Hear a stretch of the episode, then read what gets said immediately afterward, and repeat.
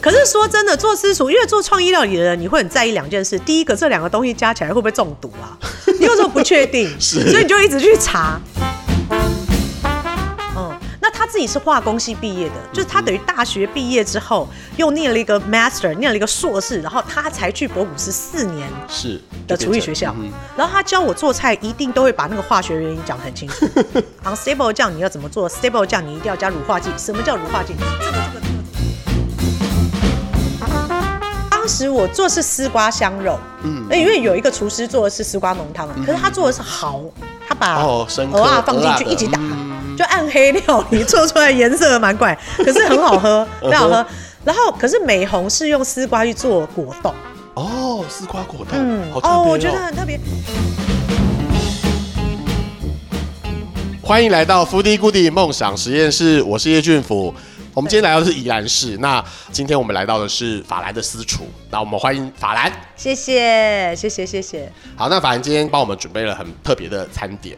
呃，在分享我们讲餐点这件事情之前呢，我想要来跟法兰简单聊一下，就是说你有没有对你特别印象深刻的食物的记忆？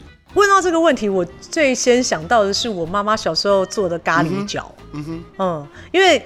就是咖喱饺，以前总是觉得只有在外面才买得到，可是我母亲就会自己做，从料会自己炒，然后皮会自己擀，她会带着我一起折那个花边，嗯哼，哦，然后烤出来当我们的下午茶点心，嗯哼，所以我对这个点心印象非常非常深刻，嗯，然后一直到我女儿，她也会做给我女儿吃，我女儿也非常喜欢吃外婆的咖喱饺。嗯，所以我觉得这个印象。那你自己会把这个咖喱角放在你自己的私厨的菜单里面吗？没有哎、欸，从来没有，竟然这么印象。我就会觉得很奇怪，就说例如说萝卜糕啊，因为我妈妈是广东人，是，所以萝卜糕。咖喱饺这种东西，我就觉得吃妈妈就好啦。我们很难突破的，没有关系。哦、对，他已经有一个标杆在那边。对，一直到这两年，可能母亲的年纪比较大了，过年的时候，我跟我哥哥会说我们要学萝卜糕。嗯哼嗯哼。对，会很想把这个味道传承下去。嗯、以前都会觉得就吃妈妈的就好啦，嗯、那种感觉。虽然法兰说他印象深刻的是咖喱饺，但刚刚我们在那个节目开始前，我们其实有闲聊了一下，他们家很特别，他们家有牛排的那个铁板，对对对，然后也有、那个、就下面有木头，然后上面是铁铁的。然后这个牛头的形状，你们家以前是有开那个夜市牛排还是什么吗？没有，我妈就会觉得那个时候我家牛排是斗牛士，好像很有名。她、嗯、就跟我说：“哎、嗯嗯欸，那我们在家也可以吃这个，然后酱料撒上去滋，这样她就会觉得很开心。就我们就会仿佛好像出去，因为在家吃的。”成本比较低嘛，是，嗯，他就会觉得那我们就在家吃啊，我弄给你们吃这样，蛮特别。听说还有另外一个外汇会有那种可以点酒精，对，就是自助餐的，自助餐 底下点酒精，然后这样可以打开，然后你就可以舀菜这样的东西。对，你们家也有。的人口是四个，我们随时准备八十个人的餐点，蛮特别的这样子。对，可是你自己是学。餐饮的吗？不是，我其实大学念的是观光系，嗯哼，嗯，可是我们学不是餐饮，我们学的就是旅馆管理呀、啊、旅、嗯、游憩管理呀、啊嗯，类似像这样的东西。那在你做私厨，也就是厨师这件事情之前。嗯你自己经历了哪些的工作呢？哦，我第一个工作是 DJ，我以前在台北之音做 DJ，是哦，那是我第一个工作。然后后来毕业之后，我就去 Starbucks，我一开始 Starbucks 的 Chef Manager，就是我做他们的储备干部。嗯哼，就我是在 Starbucks 的时候被我一个客人捞去他们公司，就他当时跟我说：“哎、欸，你还蛮适合做 PR 的，我觉得。”哦，所以我就因为去他们公司 interview，我就写了很多个履历。嗯，就里奥贝纳广告公司就用了我。自此之后，我就在 Foy 的广告公司工作了很多年。嗯，那是因为呃去大陆去了十几年嘛，然后想从大陆回来，嗯，然后就很难再做 marketing 了，因为它是不一样的市场。是，所以我就觉得，哎、欸，那我想要做我年轻的时候最想做的。所以我就决定回来做餐饮有关的。对。所以中间我 gap year 一年，我就去呃上海的博古斯餐厅工作，然后学习这样。星级餐厅，嗯，呃，星级的餐厅分店，当然是星级的概念嘛，这样子。对对对对，所以其实主要学的是法餐？对，法餐，法餐。对。那回来台湾怎么开始做私厨这件事情的啊？嗯。因为当时女儿三年级，嗯、我还是很想要参与她的生活。可是我做过餐饮，我就会知道不可能嘛，嗯、你就是太累，然后时间太多，所以我觉得私厨可能是一个比较自由的状态。嗯哼，所以我当时就决定要做私厨。然后还有一个就是我做菜也比较随性。比较没有那么 SOP 化。嗯、那这个方式可能也做私厨会比较简单一点。对，嗯，嗯一开始不是在宜兰对吧？嗯，对，一开始在台北，在永康街那边。那为什么会想要来宜兰这个地方来做？嗯、来宜兰是因为我觉得宜兰这边的食材非常好。说这宜兰其实不小，但也没有真的很大，嗯、但它有海港，然后有平原。有大同山区，嗯、所以它其实物产丰饶。嗯哦，就是你有渔获，然后有平原的米菜，也有鸡，嗯、然后我们也有泰雅族原住民的元素。嗯、所以其实我自己觉得在宜兰厨师会很开心的，嗯、你可以拿到很多食材。是，嗯。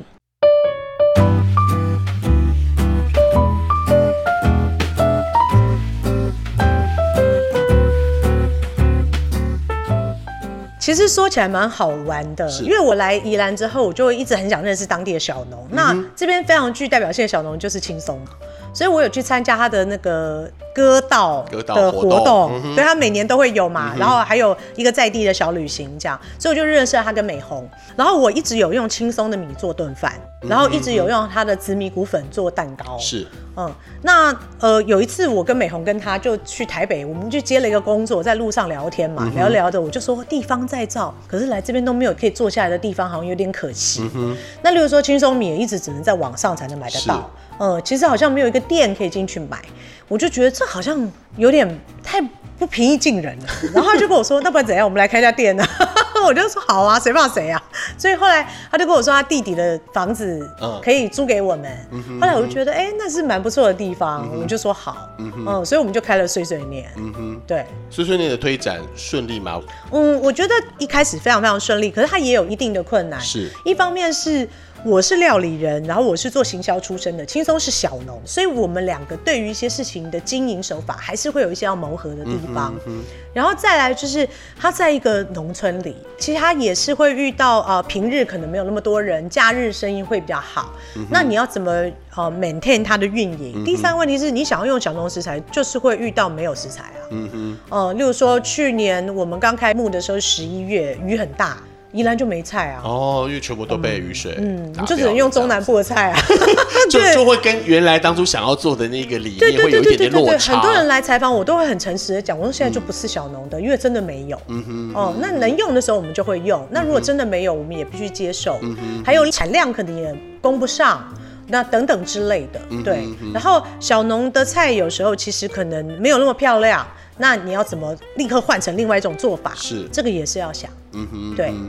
那我们来谈谈今天我们法兰特地帮我们准备的那个餐点，嗯、就我们刚刚已经肚子都鼓起来了这样子，嗯、因为一开始会吃饱吗？超级饱的，哦、那就我还好，我我同事可能觉得更饱这样子，那我觉得刚刚好这样子。嗯、对我我比较好奇的是说，你你通常怎么样在呃帮你的客人来设计那个餐点？比如说像今天我们希望是一个蔬食类的，对，对就是又又难度很高，不能有蛋奶的。你当初接到这样子的一个计划任务的时候，你自己有什么样的想法？因为其实做私厨，你就必须要能接受是各种挑战，各种挑战是。嗯，以前我最早做私厨的时候，也有人会说我的小孩叫挂包，哎，所以他明天的生日宴可以做挂包吗？对我，哦，我就说我做法国菜，我怎么帮你做挂包？可是我还是帮他做了。是，对我做的是法式挂包，然后各种不一样。例如说他吃素，可是他不吃菇。嗯。嗯，也有，嗯、对他吃素，但不吃豆腐，因为他会胀气等等，嗯、所以我们很习惯接受各种挑战。是，对。那今天是无蛋奶的全素，其实这个我之前做过蛮多次，嗯、所以我就会稍微比较有一点经验这样。是嗯，那一样我们做私厨，就是客人会告诉我们他们想吃什么。然后他们呃哪一些是过敏的，他们可能不太能吃什么。那我们根据这个去做，然后再根据当时的食材、当时的天气去做一些变化，嗯、这样对。今天的菜单可不可以你你先分享，我等下再分享我吃完的感觉，嗯、这样子，我们互相交流一下，这样子。我 我今天第一个是因为其实做纯素的料理的时候，无蛋奶的时候，其实我就会比较重视，我可能要更多蛋白质或是更多的油脂、坚果这样子的东西，它才会到达营养比较平衡的状态，嗯，对。那所以今天我觉得我我自己很喜欢我自己的一道菜，其实就是今早橄榄饼干那个，嗯、对，它底下是用橄榄碎跟杏仁碎，还有巴萨米口醋、柠檬汁做的一个酱，嗯、上面就是有金枣，然后我放了一朵那个西印度樱桃花，这也只有现在才有。是，对，然后还有九层塔，嗯，所以它要一口吃下去，它味道会有酸，会有甜，然后会有草本味。嗯，这个是我自己觉得它比较有特色，就是很层次感很够的一个 tapas。就是他如果做开胃，嗯、我认为他很适合。的确，嗯，因为这是我吃的第一道菜，嗯、然后我觉得那个金枣的味道非常非常的明显，但它不会抢到。就是我如果单吃一颗金枣的时候，它可能会有一些，因为用糖去渍或者以前他们那个做法，就会让你觉得有点腻口。嗯、但它因为配上了巴萨米口醋，然后加加饼干，它是有软的有硬的，那个整个吃起来的咀嚼在嘴里的，它就是会留在那个你的喉间的感觉。对，所以我觉得那其实是蛮。厉害的一道菜，就是说你看起来它就是一个饼，就很像真的你在一般去舞会可能会有一个 tapas 的小的 finger food 的东西在那边，嗯、可是你吃进去，你就会觉得哎、欸，而且非常非常的结合在地。嗯、我自己觉得他，你就会觉得哎、欸，对你就是来到了宜兰。我记得这个是不是也你自己在北京的时候让大家惊艳的一道的？因为我当时就很想要做一个带着台湾的食材去给他们吃。嗯哼，嗯，当时我还住在台北，可是我就带了宜兰的金枣，是，然后做了这道给北京的朋友跟同事吃。嗯，嗯，他们当时就觉得哦，这个味道很特别。嗯，那刚好因为北方人吃东西味道比较重，是，所以他们对这个接受度也比较高。嗯，嗯，对。我记得你来这边还改良过，对不对？你是不是被人家讲说要选宜兰在地的金枣？对对对，还有客人来吃，然后他一开始没讲话，就他第二次来的时候带了一包金枣跟我说：“你试试看这个，这个比较好。”对，就每一个宜兰人，他们可能都会有他们觉得好吃的豆腐乳，是，他们觉得好吃的金枣，嗯，所以他们就会。推荐给我这样，嗯嗯、那因为他们知道我是用宜兰特色嘛，所以他们当然就会以宜兰人的心情，就会觉得你要卖宜兰特色，当然就是要我们觉得 OK 的，你 才能拿出来，你不要骗人家、诓人家讲。对，嗯，嗯，所以其实我觉得这一点蛮受大家的照顾啦，大家会推荐给我很好的，就也蛮特别，就是也是跟在地的人有做一个交流，然后真的落地的在这边，然后大家也把他们的。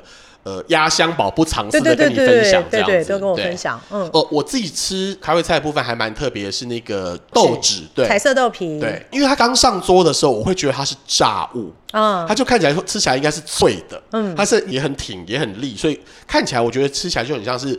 以前那种会有里面是肉的，然后就是丢下去炸，然后绑起来那个东西。我很喜欢做那种哎，真的。我最早在台北，我觉得有点咖喱角 feel 的感觉这样子。我最早以前是用馄饨皮，中间包肉或是菇或是蔬菜，然后我会把它绑成花朵的形状去炸。是。可是这个其实不是宜兰的特产，这个豆皮是台湾产的，没错。然后我发现这个之后，我就会用它做成花朵的形状。就是开胃菜对我来讲是第一个开胃，第二个是开眼。是，嗯，我们在法国菜，我们常常在讲 appetizer 是最能让厨师玩的一道菜，因为其他的你可能就会有一点负担了。例如说肉你应该怎么做，这个什么，你你玩的那个多元化没有那么大。可是 appetizer 很大，真的想怎么玩就怎么玩，所以厨师都非常喜欢往 appetizer 那边去玩他自己的创意。那我对我来说，其实前菜就是这样的存在，是我就会想要把它做的很美，然后把它做的很层次，味道很有个性。对，这个就是我的期待。我自己觉得三道菜都非常非常厉害。好，谢谢谢谢。汤呢，觉得汤里面也蛮特别，它是很清爽的。对，我是学西餐嘛，所以其实我大部分的时间，大部分的时间，其实我都是做浓汤，有时候也会做法式的。清鸡汤啊，对，那今天吃素的时候，现在产丝瓜，嗯，产大黄瓜，因为夏天，那我就希望这个浓汤其实清爽一点，是，哦、嗯，所以我是用丝瓜跟大黄瓜，其实炒、煎、煮，然后打完之后再加蘑菇高汤去提味，然后做出来的。那我觉得夏天吃这个不会有太大的压力，嗯嗯，嗯，就是感觉很轻松啊，对，嗯，那如果冬天我就会用白花椰菜去打，打出浓汤的感觉，嗯。下一道我自己会比较有印象的就是竹笋那一道。啊，因为我觉得竹笋台湾都知道，大家都对绿竹笋都是好吃的笋嘛。那你用了呃不同的酱料，让大家吃到很不一样的味道，要不要分享一下酱料的？那道是我认为最原味的，要吃很原味的，因为竹笋现在就是很甜呐，是。嗯，所以其实那个竹笋上面我加的是鹰嘴豆泥的 sauce，对，其实就是鹰嘴豆泥打完之后再跟腰果酱，然后还有十香粉，对，去做的，然后糯玉米。甜玉米跟水果玉米，对，那个上面我其实做的是呃胭脂梅的味增酱，嗯，嗯然后跟腰果酱去打的，嗯，所以它吃起来会比较有一点味增口感，嗯，然后另外一个是比较有一点五香口感的，嗯，去提我们这个的原味，嗯。嗯嗯。但我其实觉得酱料很难，是因为尤其是在蔬食的餐桌上要做到一个料，它因为它可能没有蛋没有奶，你怎么让它会有一个浓稠感，然后让大家又可以吃出它的层次感？嗯，因为学法国菜嘛，法国菜最重要就是酱料，所以这个是我们天生的宿命或是喜欢的东西。这样，那做素食的时候，如果无蛋奶的话，它真的是蛮有挑战的。嗯、那所以我们除了你用分离式的油醋酱来做以外，其他的我们要有一点乳化感，那就要用坚果，嗯哼，呃，或是用豆腐。哦，所以前面的我就是都用坚果酱，嗯、例如说用腰果酱或用杏仁酱，是去做那个乳化。那后面的我就是用豆腐来去做那个乳化。嗯嗯，嗯，还有今天法兰帮我们送上了那个呃松露。炖饭、嗯、对不对？对，要不要谈一下松露炖饭？松露炖饭其实是很多素食餐桌一定会使用的，因为它是能够把这个食材的价值跟价格提上去，而且给它一个很特殊的味道。是，因为松露就很像是瓦斯没有关的味道，可是真的喜欢的人就是很喜欢这个味道。嗯、它是一种其他的食材是没有办法超越跟取代的。对，对，嗯、对，所以我自己觉得松露炖饭是。我我我很喜欢吃这个炖饭啊，对，所以其实我都会用。那只是松露在做的时候，你要注意，有的是你加热之后就放下去，嗯，可是松露味遇到热之后它会散掉，嗯哼，所以最后还是得再加一瓢进去。哦，对对对对对。所以它的味道的来源，其实它还是需要在料理手法上面，对，它要注意，对，它要注意，对对对。所以大家会看到很多餐厅，它最后会放一条上去，因为它如果在加热的时候放进去，最后没有松露味了。嗯哼嗯嗯，我记得印象蛮深刻的是最后还有一道就是。豆皮卷，对豆皮卷，豆皮卷，嗯，跟它搭配了一个地瓜泥，对，还那个叫花园塔了，就我那个也很漂亮，那个看起来很像，对对对，那个花环塔外面是两种颜色节瓜，还有茄子，做成一个花环，然后最底下是南瓜泥，然后苹果丁，然后地瓜泥，然后彩椒丁跟玉米丁，嗯哼，哦，那因为豆皮卷可能会觉得有一点干，或是对，但我希望有一点另外的层次，煎烤过，煎烤过，对，那那个豆皮里面是因为宜兰其实有一个很有名的。的点心叫做香菜花生冰淇淋卷，嗯嗯，对。那当时其实我是看那个，我觉得我也想要做一点变种，嗯哼，所以我在那个里面其实加的是呃萝卜干。然后花生酱，嗯哼，蒟蒻丝，嗯哼，然后香菜，嗯哼，然后还有一点那个芦笋碎，嗯，对，还一点点糖，嗯哼，嗯，把它卷起来。你为什么不是用原来的春卷皮呀？因为刚才你才吃完淀粉，OK，所以我会觉得这一道其实它不要再上淀粉了，所以用蛋白质来取代，对，用蛋白质，因为是素的，嗯哼嗯哼，对。那今天是全素的，所以我就会更希望它是。很多蛋白质来去增添这个营养，嗯哼，对，嗯哼嗯嗯。再来就是甜点的比较，我觉得甜点有点难，就是我们刚才在讨论这个甜点这件事情，就是说，因为它不能用蛋，但你又要做出 cream 的感觉，其实蛮不容易的。其实，在甜点来讲，你不用蛋或是不用奶，都还是可以做出蛋糕。是，但是两个都不能用的时候，对，当你两个不能用的时候，我我觉得我技术还没有到 所以我就会觉得两个都不能用的时候，做一个蛋糕或者什么，对我来讲是。比较困难，我自己觉得是有困难的。是，是，可是我其实上次在帮瑜伽营做纯素的时候，因为他们也不能麸质，嗯、他们也不能面粉，嗯，哦、呃，那这个时候其实我就去查了很多种甜点，那这个甜点是我觉得蛮有趣的。对，其实还有很多其他种甜点，例如说你可能也用杏仁粉啊，嗯、你也可能用一些呃无麸质的做出那个塔皮是，是可以。可是我就是不太会做那个。对对，你刚刚有跟我们分享，就是甜点不是你的主战场，不是你的主战场。I'm sorry，对。除了戚风蛋糕之外，除了戚风蛋糕之外，然后所以这个其实我底下其实是用椰枣，是，然后杏仁碎，嗯，然后还有坚果浆，嗯。然后还有蜂蜜，然后去打，嗯，打碎之后放在底下，然后第二层是加了香蕉的，嗯，然后再加水果，然后第三层是又加了椰枣，然后做成很像是太妃糖的感觉，是，对，然后再加香蕉，嗯，然后水果花这样，嗯，对，就是那我自己觉得它是很营养的一个，就是对那个吃的人来讲，就是三口可以吃完的东西，但大家刚刚刚听到它就是每一层都要花非常非常多不同的食材跟不同的东西在上面，而且你每一层做完之后还要冻。嗯，你要拿去冻，然后再出来，然后再做，再拿去冻。它其实也是很耗时间，对，它有点耗时间。对，因为大家都会问说，私厨为什么那么贵？所以我们今天节目就要破除这个迷思，他应该的，他每一道都这么复杂，都要花那么多的时间跟精力去摆盘，或者是你裁切材料材料，跟你做到很多所谓的那个不同的东西，就是每一道菜里面放的巧思，也不是我们一般可以 SOP 就可以马上做出来的东西来讲的。我觉得一方面是因为很多人预期第一个他来私厨，他吃到食材一定要更好，因为他知道你们没有什么房租啊，没有什么，他他自己会算，他就会觉得我要吃到更好的料。然后第二个是。大部分人都一定会还是希望他能够吃到一点创意。嗯嗯嗯。对，我记得我刚做私厨的时候，我是有提供过牛排，嗯、然后一个我很好的客人就跟我说啊，牛排我去牛排教父吃就好了，你这边吃干嘛？我讲，可是我就是要吃你的啊，嗯、就是要吃跟你的创意有关的菜。嗯、我觉得这个后来成为我的紧箍咒。是。就是他会带给我蛮大的压力，是。那有时候甚至客人连续的来，我就说你先不要来好不好？嗯。因为我想不出新的菜，因为对私厨最挑战是从前菜到甜点都是你做。是。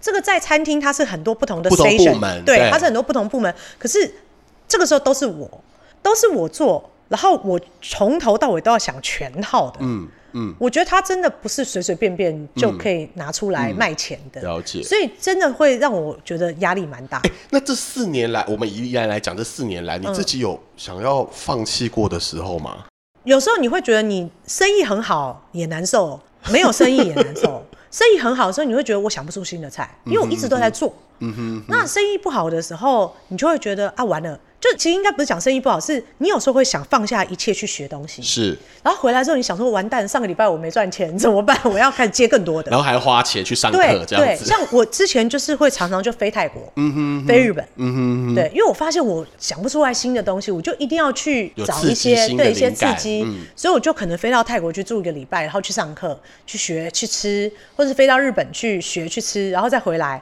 然后你就会想，完了，上礼拜我都没工作，怎么办？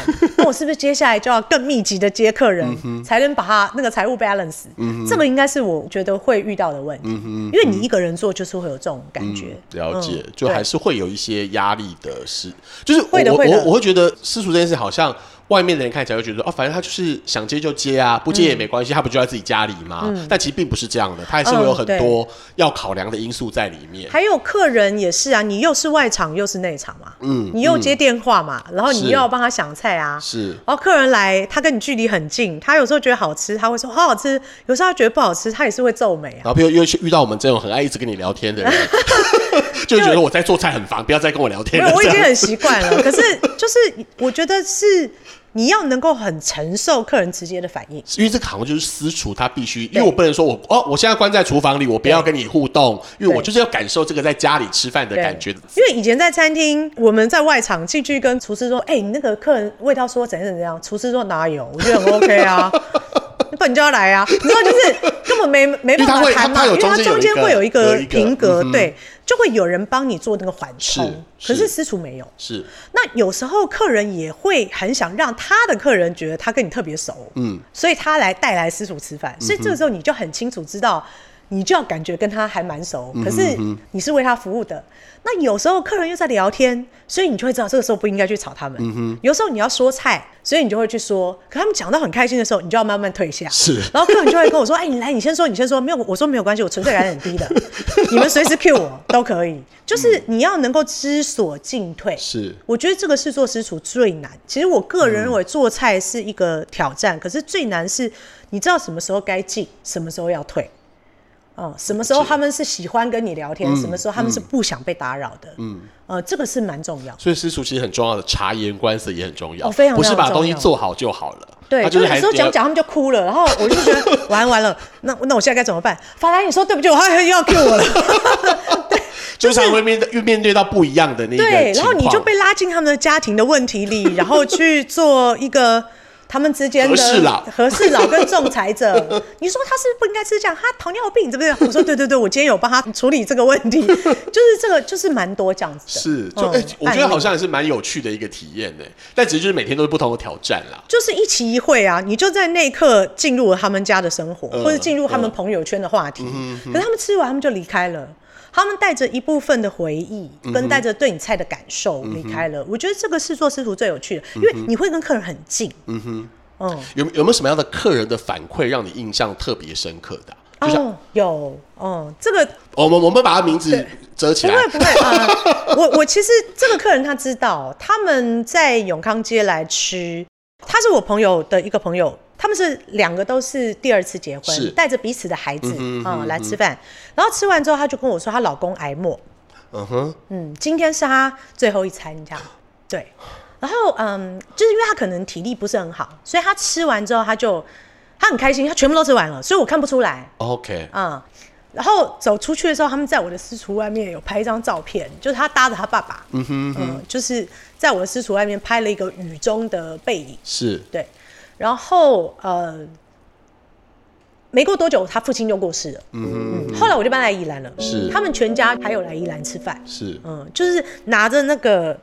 手机壳给我看，OK，嗯，那个是他们、嗯、他们家的一个记忆，是对，然后也是我跟他们之间的一个记忆连接，这样子对对对，也是蛮好的。就我觉得当师厨好像也是可以记录下很多不同的，就是跟一般商业餐厅可能来来去去很快速的东西，因为你有更多的时间可以跟这些人来做接触，这样子。对，嗯，嗯，那因为很多生病的人会特别来吃私厨，是因为他们可以要求他们。吃什么样的东西？是是是，对对对对，所以你的感受会很明显。嗯哼，嗯，就是我应该为这样子身体状况的人调配出最适合他的。是，嗯，这个我觉得是做身兼营养师的概念呢，也没有真的能够到那个程度。可是说真的，做私厨，因为做创意料理的人，你会很在意两件事：第一个，这两个东西加起来会不会中毒啊？你有时候不确定，所以你就一直去查。然后第二个是我现在也因为我有帮时令他们设计菜单，是，嗯，所以我也会很在意说这个时候吃这个是不是适合的，嗯嗯嗯，对，或者是它会不会太凉，是，嗯，那你是不是要加一个中性的东西进去？对对对，这个也是我们我会会抗胜的部分，我会我会抗胜的部分。我我很好奇，反而，你这样在做菜，不管是蔬食或者是肉食，好了，就是荤的部分这样子，你的创意都从哪里来啊？随时哎，嗯哼，嗯，就是我连吃台湾小吃我都会。哎呦，我觉得这个加起来不错，所以我很喜欢用萝卜干哦，因为我觉得它是个提味非常好的东西。嗯、然后像宜兰的鸭嗓，我也会把它当调味料用哦，嗯。我我所以，我常出国去吃东西也是。例如说，我非常喜欢去泰国，因为很多老外娶了泰国人，在那边开了餐厅，他们的西餐都带有泰国风味。哦，就是跨界的这种，非常狂放，然后非常有特色，非常有层次感。所以我那个时候去曼谷的时候，就是常常去吃这样老外开的餐厅。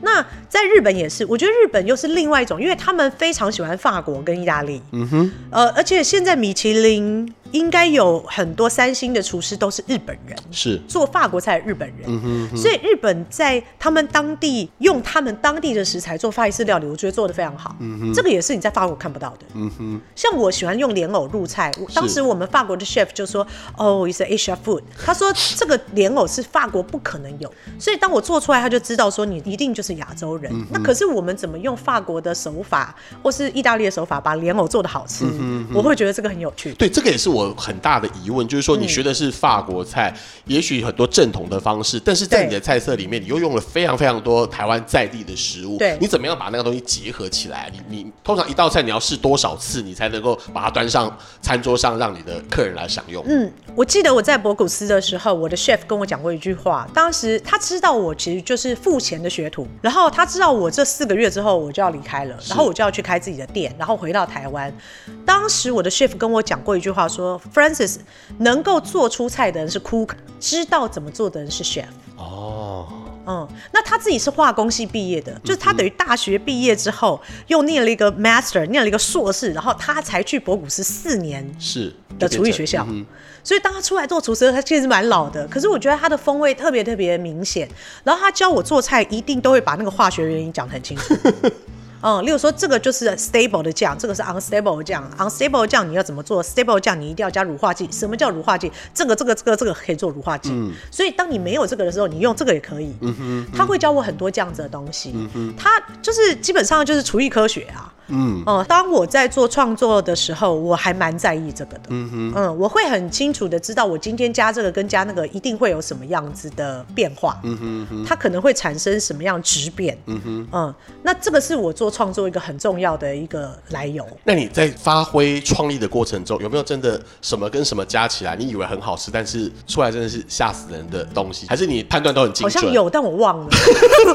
这些我记忆我都会把 一定有，一定有，一定有，会有。就你觉得很好吃，的做出来说，哎呀，怎么会这样？嗯哼，对。可是我有时候会觉得，是不是因为我那部分的厨艺不精？也许别的厨师会做出来很好吃，有可能。怪自己就对了。对对对对对，我我不觉得是这个食材不对。嗯，我觉得也许我我一定有个诀窍，我可能没掌握到。掌握到。对，因为在我的想象里，这不应该难吃啊，就是那种感觉。对。嗯，所以有时候我觉得很有趣，是我后来参加了很多组织，都是很多厨师会交流。是在这一点上，我觉得很有趣，因为我们就会问人家说：“哎、欸，你觉得那个加起来会不会好吃？”他说：“应该不错。”我说：“可是我做很难吃。啊”你不会做啦。然后大家还是要那个刁一下对方。对对对对对。然后真的有可能他们可以做的很好吃。是。所以我觉得各种的食材，只要它没有一个。毒性的变化，或者它不会有一个非常对身体不 OK 的，嗯、我觉得其实它都有可能性。嗯嗯哦，对我来讲，它是很开放的。所以料理对你来讲还是一个创意不断发展的一个学问嘛，对吧？对，呃，以前我们可能会讲道地食材、道地的料理，嗯、我觉得道地跟传承非常重要。就例如说，我们台湾会觉得卤肉饭就应该长那样，是你不应该给我胡搞瞎搞。嗯一定是的，但是其实也有一部分创作的可能性，因为像那个 Alain Ducasse 他就讲说，厨师以前都在自己的家乡做，可是当他一直不断的跑的时候，你看到那些食材，你就忍不住就去弄它嘛，嗯、一弄它就变创意料理了，嗯嗯、你不能够。蔑视这个创意的可能性，是是对，或是压抑它的可能性，嗯、它就是存在。嗯哼，那当它存在的时候，它它只要是好吃的东西，我们就要拥抱它。嗯哼，对。那我们一面拥抱传统，我们一面拥抱创创新。对。对嗯、那为什么我做创新料理很很显然，因为我是中年转行厨师啊，我做传统不会做的比别人好吃。你不是有传统学徒，就是跟着一 对一手把手带出来的那个东西。那他们做十几二十年就是好吃，嗯、我觉得我拼不过人家。是可是因为以前可能拍片，以前广告的工作，我有。太多在外面吃美食的机会，嗯、然后我非常喜欢旅行，嗯、所以我觉得去变化不同的菜色，找到很新奇的食材，这个对我来讲不是很困难的事。嗯这可能是我的优点。了解。对，那法兰可以跟我们分享一下，是今年年初吧？你们出了一本书，嗯、对吧？对，就是书叫《舒食餐桌》，然后这部分好像也不是纯舒适的概念，对，对不对？虽然讲舒食餐桌，对对对，感觉上。上桌都会是塑料这样子，但但其实不是，对不对？要不要介绍一下当初做这本书的企划的概念从哪里来？其实这本书是源自于日本的一本书，是，嗯，日本有一本书应该叫做《厨艺的科学》吧，我忘记，我有点忘记它的全名哈。他是京都的一个料亭的老板，应该是他找了八个料亭的厨师，然后每一次以一个京野菜为主题是。去做料理。嗯，然后做完之后，他们彼此就会评比，嗯哼，然后中间就会对这个蔬菜做非常大的研究。这样，我当时看那本书很震撼，为什么？因为我是做私厨的，嗯、我没有伙伴。哦。那个时候我也没去生态厨师，我也没去律师，我没有去任何的这种组织，组织，所以我就是每天在厨房做菜，我觉得好孤单哦，真的是蛮 孤单的，寂寞，跟自己对抗的感觉，对对对对对。嗯然后后来我就很羡慕那个上面，然后一开始其实不是要出书的，一开始单纯的我就去找朱美红，因为他是我认识的另外一个厨师嘛，在宜兰，然后又比较闲的无聊，我就跟朱美红说：“哎，朱美红，我们来做这个好不好？我们每次用宜兰的一个蔬菜，对。然后朱美红又去找了点子，他是一个日本人，他现在住在宜兰啊。那他又找了齐藤点子，然后我们三个人就第一次是做洋葱，哦，就很好玩，我有把它写进我的部落格，是对。然后第二次好像是用。黄瓜，还有一次很可怕，是用长豆，就是长长的那个，对对，长豆。嗯、其实我觉得以一个蔬菜做主角的时候，你才会发现它不是你想象中那个样子。它跟它做配菜的时候，它是两回事。是，例如说做洋葱，它可能我们做酱，我们可能炸的，我们可能做任何的可能。嗯、可是做长豆那一集，我印象特别深刻。长豆是个非常有个性的东西。你要么你把它当成是芦笋这样包在那里面，那它感觉就是跟别人不搭。是。然后你把它弄成酱之后，它感觉就是又没有个性的，嗯，吃不出来任何的个性。嗯、所以我就觉得，哎呀，他怎么那么难处理？那次我们就说这个长豆真的是打趴三个厨师。是。呃，那次我又找了呃宜兰的 Candy，嗯、呃，他也是有开一家餐厅，他来跟我们一起做。我们每一个人对长豆的感受都是，当他变成主角的时候，你就是觉得他是一个很不社会化的人，就怎么做都不对，这样子，做的很难取悦，对，很有个性，但又不能够单独存在。然后，对对对，就是很很很有趣。嗯哼，哦、呃，那后来。出版社，因为我出第一本书是采访小农，嗯、然后用他们的食材做料理。那出版社跟我讨论出第二本书，哎、欸，那不然就你你最近在做的那个，我觉得蛮合适的。嗯、那一做我就会觉得，那做大一点吧，那不然就来做个二十五场。嗯，然后每一次都是我跟美红是固定班底，每一次我会找两个厨师，等于四道菜，一共一百道菜这样。那我们就希望用蔬菜或是水果做主题。可是当时我并没有限死，说我一定要做素的。是，哦、嗯，所以我们也还是蛮多荤的东西。可是也有几场就是素食的厨师，嗯、所以那一次我们就一定做纯素。纯素。对。那有什么除了长豆之外，你在挑战上面有遇到过困难的吗？芭乐。因为芭乐真的没有办法做热的，呵嗯，那你最后做什么？我把它跟咸火腿做成拼盘，哦、然后我有做成麻辣的 sauce，嗯哼，嗯，嗯，红心麻辣的 sauce，嗯哼，跟白的麻辣的 sauce，嗯，对，然后去沾这个凉拌菜，哦，对，呃，可是。想的时候是真的觉得蛮不太知道该 怎么 做出来呢？做出来我觉得很 OK，对对，做出来很 OK。就想的时候会疑惑一下，这样子。对对对对，想的时候会疑惑。然后也有一些让我觉得很惊喜，例如说丝瓜。嗯。当时我做是丝瓜香肉，嗯，因为有一个厨师做的是丝瓜浓汤，可是他做的是蚝，他把鹅啊放进去一起打，就暗黑料理做出来颜色蛮怪，可是很好喝，很好喝。然后，可是美红是用丝瓜去做果冻。哦，丝瓜果冻，嗯，好特别哦，哦，我觉得很特别。它是用很像丝瓜最边边那个地方，很像西瓜棉。OK，西瓜棉，对，那个地方其实是脆的，是。然后拿去做果冻，所以吃起来是很像芦荟，就是超浪费食材的。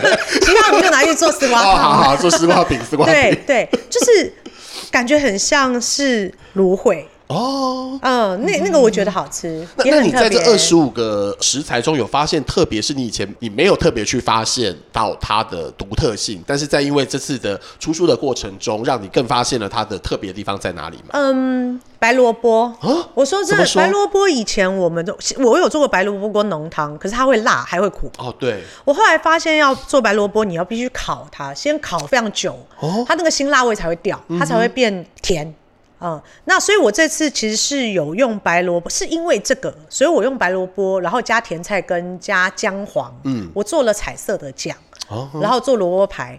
可是我们有另外一个厨师，他也是宜兰这边的一个叫小溪，是，他做白萝卜松饼，哦哦，他是刨萝卜丝，然后跟面粉，然后一取下去煎，煎完之后萝卜丝就不见了，嗯，它就融进去在那个松饼里面，然后上面又加了一点。炒萝卜丝，然后加鱼露焦糖酱，超级好吃。嗯，我有点不大能想象，所有人都不能想象，因为他那个时候我们会先过菜班，他要做这个时候，我们两个就想，然后就在想怎么劝退他。可是真的很好吃，嗯、就是它非常的低糖，因为它不用那么多面粉了，嗯、哼它用萝卜丝去取代。那个面粉，然后吃完那个松饼之后，后面有一点尾韵的萝卜香，嗯、跟萝卜的辛辣味，嗯、它很特别。嗯、那因为它上面加的是焦糖鱼露焦糖酱，所以它可以提出一点味道。哦，所以我觉得让我印象非常非常非常深刻。哦，所以我才知道哦，原来萝卜白萝卜有这样子的呈现跟这样的可能性。嗯，嗯，那这本书出版之后，你自己有得到什么样的反馈，也是让你印象深刻的吗？哦，我去上那个韩良义的节目，良忆姐，良忆姐讲了一句话，我觉得我的印象非常深刻。他说：“你这本书是一个行动，嗯哼，它不是食谱。因为当时我们其实贯穿了非常多不一样，有日餐的，有西餐的，有小吃的，有烘焙的，然后也有面包店，是对，然后也有做蛋糕的。”还有做饮料的，嗯哼，就是我们贯穿非常多种，然后也有一些美食达人，他是布洛克，嗯、他没有做厨师，可是他是布洛克，嗯哼，我觉得他其实是台湾比较难得的一个行动，就是你把各式的人搭在一起，是对，然后再就是同行相继，的这一件事，我觉得在里面也没有哎、欸，我们超开心。但你们会有要那种比拼说不行，反正给我出这个，我就要把它。就是料过，比如一次两个厨师或四个厨师在一起比拼同一个食材，他们都试做很多种啊，然后有次还每次还带两三种来，然后我跟美红都会说 没有关系，我们让客做的表现，我们做难吃一点 OK。毕竟我们做二十五道，到后面已经有点江郎才尽，对对对。可是做完我每个厨师都非常认真，是，而且我们都有时候是礼拜一去，都是他们休息的时候，哦，他们等于唯一的休假让给我们，是，嗯，就是等于为了这本书，然后一起把这个，而且他们还会不断的试做，嗯哼，哦，所以我觉得还蛮感动的，嗯哼，嗯。哼。呃，我们刚刚谈到就是以舒适的概念来讲，呃，你的私厨也接待非常。不一样的人，譬如说有刚刚有讲说要完全无麸质的瑜伽的客人，对，或者是有山上修行的住持们，对对，要不谈一下这些不同的族群，来接到这些客人的时候，你怎么为他们准备菜单呢？嗯，呃，瑜伽他们那边蛮清楚的要求，就是无麸质、无蛋、无奶，嗯，也就是什么都不要的那种，对 对对。对，难度最高的那一批。对，我觉得我是做他们之后，我才知道原来那么多东西有麸质。嗯哼，你以为没有麸质的都有，例如说越南河粉，嗯。那里面都有小麦麸质，酱油里面也有，然后例如说年糕也有，纯米的年糕可能在坊间五个品牌只有一个是纯米的年糕，其他都会有加小麦麸质的，所以麸质是存在很多地方的。那我是因为做他们的东西，我特别要每一个每个去看这个原料的时候，我会发现哦，原来是这样。那在这个地方有蛮大的学习的。那师傅来的时候，我不知道那为什么那天我心情都会特别好。嗯，哦，有佛缘，就是开心啦。就因为我知道他们一定也都不会去吃这些的，撑，他们也不会露出难看脸色。他们通常都很会安慰我，都说这超好吃的，反正这很棒。哇塞，这个怎么讲？我们回去庙里也要这样做。就是那天通常都很开心，对对对。然后也会跟师傅有很多交流，因为他们在庙里每天也会做嘛。是。那其实我做蔬食还有一个启发我很大，就是静观食台。Uh huh. 嗯，他是韩国，就是 Chef's Table，其实有去采访他，他在韩国的呃庙宇里面做他们的蔬食。嗯哼，嗯，我觉得他就是能够把蔬食做得很漂亮，嗯，然后不跳脱原味，嗯哼，然后很尽心。嗯哼，那当时其实我做私厨正坐在非常痛苦的阶段，因为很多人都会问说啊，你们做厨师到最后你们是要怎么样，那得什么奖什么之类的，嗯、就会有很多这种期待压在你们身上，对对对对。嗯我记得静观师太在那个采访里面，他在讲，一旦你在跟人家比较，你就会失去创作力。嗯哼，嗯，一旦你进入了这个焦躁的时候，你就没有办法看到你的初心。是，对。然后刚好那个时候我接了很多素食的订单，我觉得它对我来讲是个救赎。嗯哼，嗯，嗯哼，就是你怎么回归到食材的原味？是，你怎么想办法让它之间搭起来是有多元化？嗯哼，对，然后。很安静的去，因为即便我做荤食，我也是不做现杀的东西。对对对对对。嗯、可是做素食，我的感觉会更舒服。嗯哼，嗯，然后就想着它，我就会觉得我得到很多启发。也可以继续前进，这样。对对对，嗯，嗯，就是只要想自己就好，不要想别人。就是不是竞争，在做这件事情不是竞争的概念，在想这件事。对，就想你觉得好吃的东西就可以了。嗯哼。嗯，最后请凡跟我们分享一下，你对于饮食这件事情啊，料理这件事情，自己未来还有什么样的梦想吗？嗯，将来我会做更多食材跟餐桌之间的连接。是，对，我觉得每一个领域都会有很多厨师去经营。嗯，那我觉得我想要经营的是吃起来要觉得好吃、美味、开心，嗯、就是在餐桌上就是要笑啊。对啊，然后一辈子如果只能吃那么多餐，就要把好吃的东西送到肚子里去。嗯，就每一餐都要吃的开心，嗯、然后也要吃到美味。对，嗯、我我将来对料理的。梦想跟前进的方向就会是这个，嗯嗯嗯，所以我会希望更多的能够把这个送到大家面前。有什么新计划可以稍稍透露的吗？就是呃，所以最近除了一点，我们还有二点，是嗯，然后另外我们还会有一个平台，它是除了。饮食它可能还跟食农有关，还跟一些疗愈课程有关。嗯哼，哦，这个是我会做的第三个 case，是平台的部分一个中心。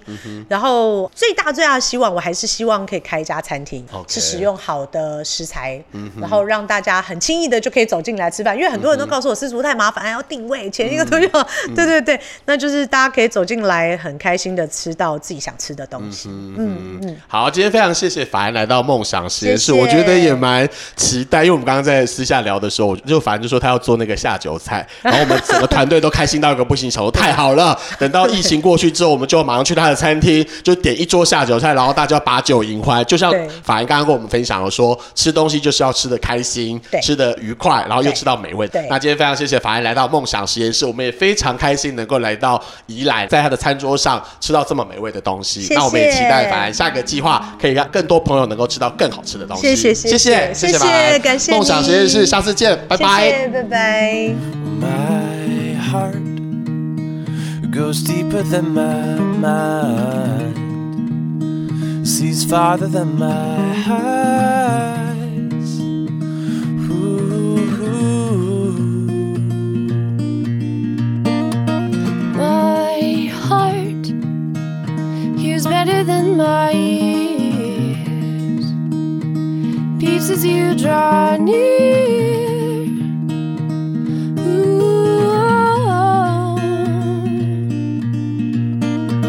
True love never forgets. So fill my heart, fill my fill my bones, fill my breath. Let us have a laugh that never forgets.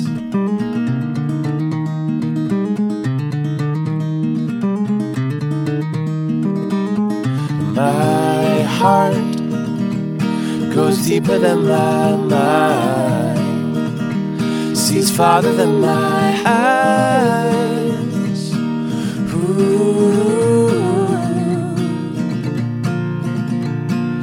My heart hears better than my ears. Beats as you draw near. Ooh.